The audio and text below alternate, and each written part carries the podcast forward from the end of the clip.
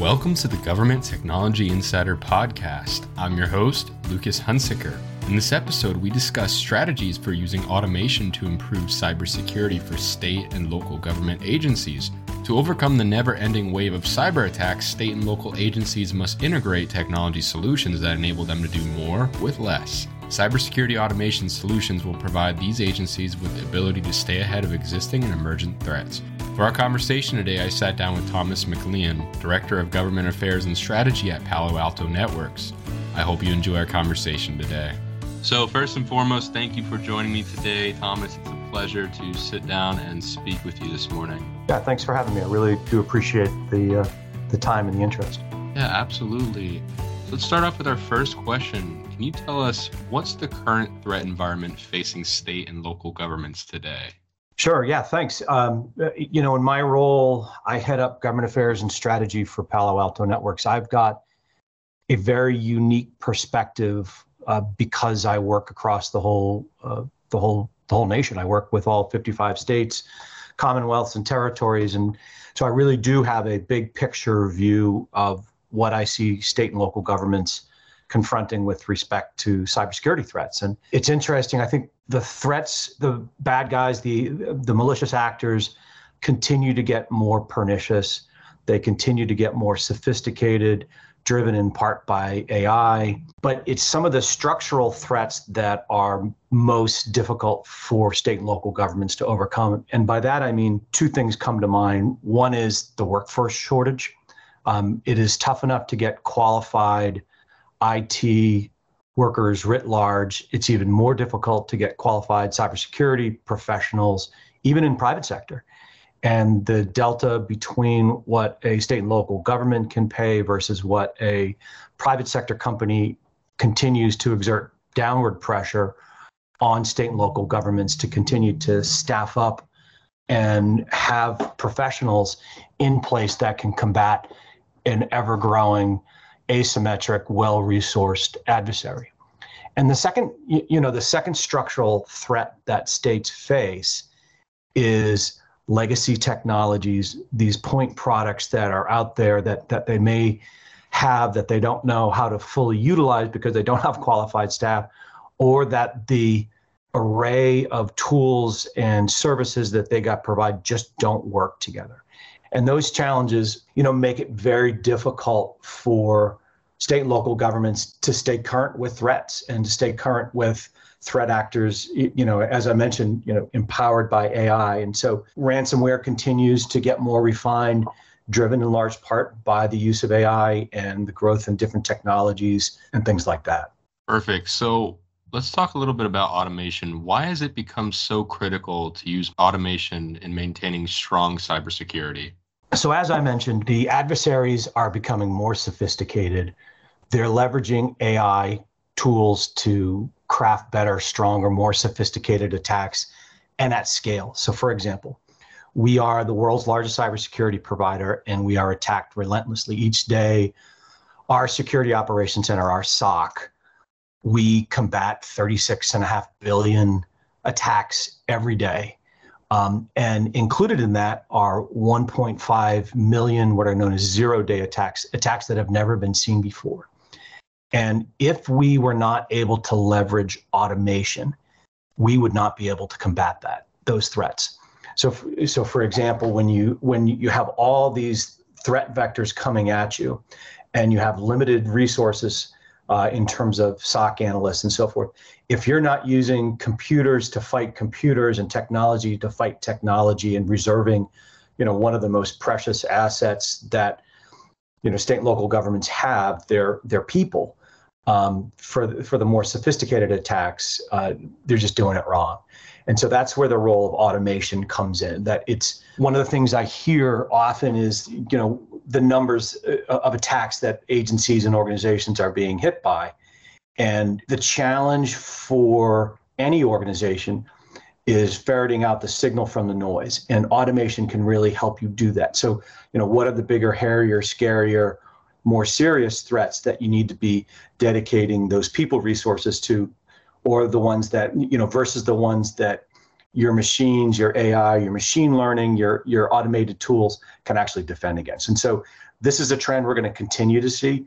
Um, and it also changes the role of the policymaker, the professionals in those organizations, whereby they need to be more strategists versus um, tacticians, namely that they're not going to go out and architect, you know, or build these new systems, but they need to know how and where to deploy them and have a much better sense of what their risk profile looks like.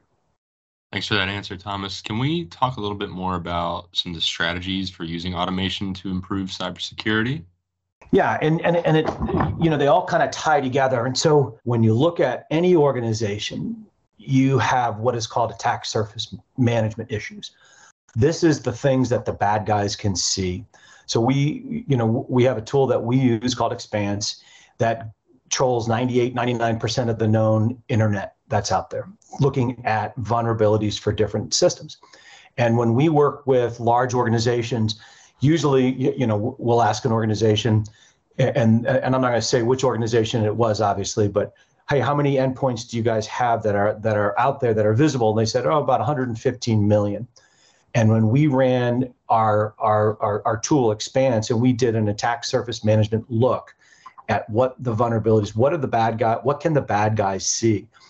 It was actually over over 300 million endpoints, uh, devices that were out there that they did not know that they could have. So, you know, one of the things that starts at the edge, it's the notion of knowing what's out there, knowing if it's vulnerable, knowing if the bad guys can see it, and leveraging your tools to automate it. The other thing that has to happen is that the tools all need to work together. And so, you know, I talked earlier about signal versus, noise. There's so many incoming inbound threats that organizations face every single day that the ability of any staff person to to you know or, or massive te- or teams rather to combat those those threats on a one-off basis is just it's just not possible and so you have to let the tools you have to have you have to have security processes and architecture in place that so when an alert like for example i mentioned the attack surface management tool so that when an alert happens and says by the way you've got a device that's misconfigured it has a known vulnerability that the bad guys can see it's one thing to know that but it's another thing to have a tool in place that can actually go out and remediate that. And that's the notion of, of leveraging automation to not just get the alerts because you get the alert fatigue very quickly when you're talking in millions and billions of attacks but you have to have something that is actually going to go and fix what it is and not just say hey you've got an issue that's great thanks for that so at the beginning of our conversation, you alluded to that we are in a current shortage of skilled cybersecurity professionals.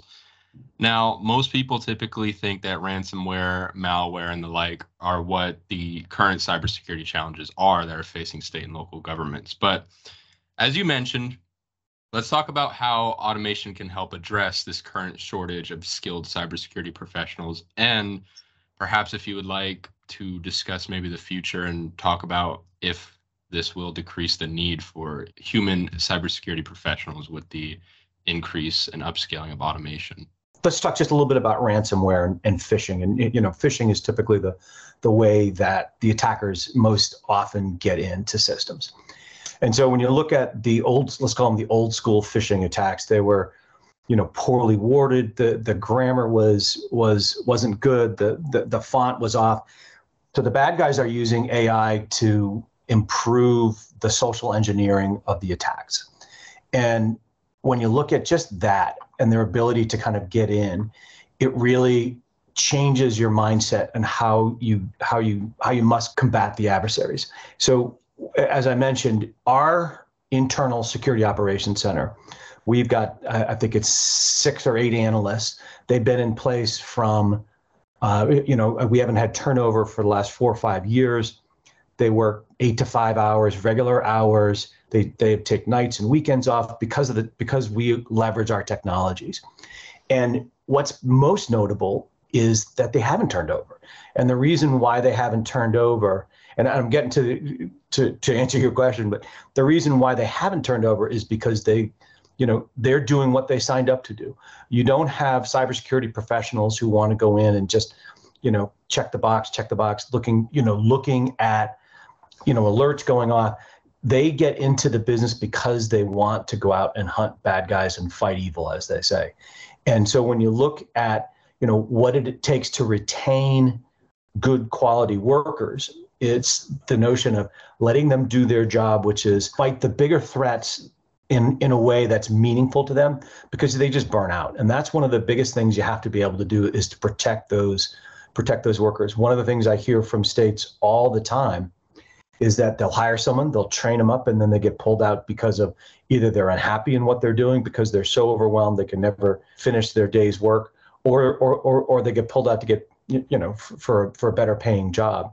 But there are things that you can do, and so the states where you see it work the best is where they value their staff and they're allowing their staff by leveraging automation and AI and, and, a, and a stack of tools that will help them kind of do what they've signed up to do. And to your other question, no, I, I, I don't think there will ever be a dearth of cybersecurity need for workers out there. So when you look at how the landscape continues to evolve, I think how they do their work and what their work involves will change and is changing and has changed. But there will always be that that demand out there because of the the ever changing needs. I mean, one of the you know one of the mantras is this is as you improve your technology, as you modernize, so do the attackers, and that you know just that dynamic will always need, mean that there is a need for qualified cybersecurity professionals. No, that's great. Thank you. That's very insightful. So, do you have any best practices for agencies who have already integrated with automation first mindset into their their cybersecurity approach? So w- when you look at North Dakota, and you know North Dakota has been a leader in this notion of whole of state cybersecurity, whereby they've been able to implement practices and procedures and develop a, a statewide uh, you know operations center. And, and they're they also have interstate sharing dynamic. And they leverage all their tools. And they're able to you know they're protecting the state is protecting over a quarter million endpoints which is pretty significant for any agency to do. And they do that because they've got a platform approach whereby they're leveraging technology to its fullest extent allowing the technology to fight against other technologies and they value and train their workers. And they, so they, they've got a very, very good, robust system. Another state that, that, that I will not reference uh, by name is what they've done is that they've been able to leverage, and I, and I mentioned the attack surface management tool before, across all of their state agencies right now. And they've taken that and they're they're adding some automation tools. So they're the first state in the nation to do this, whereby they are able to see what the bad guys can see about the vulnerabilities of their networks. And they're adopting the tools that are eventually going to be able to deal with those attack surface management uh, in an instant. Awesome. Now before we wrap up thomas do you have any final thoughts to share with our listeners today? Yeah you know one of the biggest trends that i'm seeing across the us i mean there obviously there are a number of trends is this notion of whole of state and you know uh, obviously, CISA has you, you know the cybersecurity state local cybersecurity grant program that's out there that's helped drive some of this. But we've seen states like Oregon, Massachusetts, New York, Florida, the, the, Nevada. There's a whole range of other states that are looking at opportunities for how they can develop and implement scalable repeatable cybersecurity practices that support the whole the whole of government, both state and local, while still respecting the, the constitution and jurisdictional boundaries. The challenge has been is that you've got um, what I would call them have and have nots in terms of cybersecurity. So Oregon, for example, just recently passed this uh, bill that creates a cybersecurity center of excellence, and what that you know, eventually will do is help broker services out to municipal and local governments and K-12s and smaller critical infrastructure providers who don't have the resources, don't have the skill set, don't have the workforce resources to be able to build out their own cybersecurity systems. And so um, it becomes the best practice becomes, you know, whole of state. It's one team, one fight because the tools, the automation tools, the scalable tools that, that we've been talking about here today, they can be shared. And the, the more that you can work together, the better off any state's going to be. So that's, I think, is a trend that we're going to continue to see. especially as state and local budgets get tighter. You know, we've already heard a number of states looking at significant budget shortfalls. And so, you know, it's kind of a like a, a two punch approach. One is state and local governments are looking now at how do they consolidate their cybersecurity services? How do they make sure they're getting the best bang for their buck? And part of that is going to involve moving away from the point solutions, which are hard to manage, which are not typically effective, they cost a lot more, to more platform approaches that are scalable, that they can share, you know, those services with smaller organizations, state and local, uh, other smaller governments at marginal costs. Thank you, Thomas, for joining us today, and a big thank you to our listeners for tuning in. If you're interested in staying up to date on the latest best practices, lessons learned, and proven strategies for leveraging innovative technologies in federal, state, and local government, be sure to visit governmenttechnologyinsider.com. I've been your host, Lucas Hunsaker, and until next time, so long.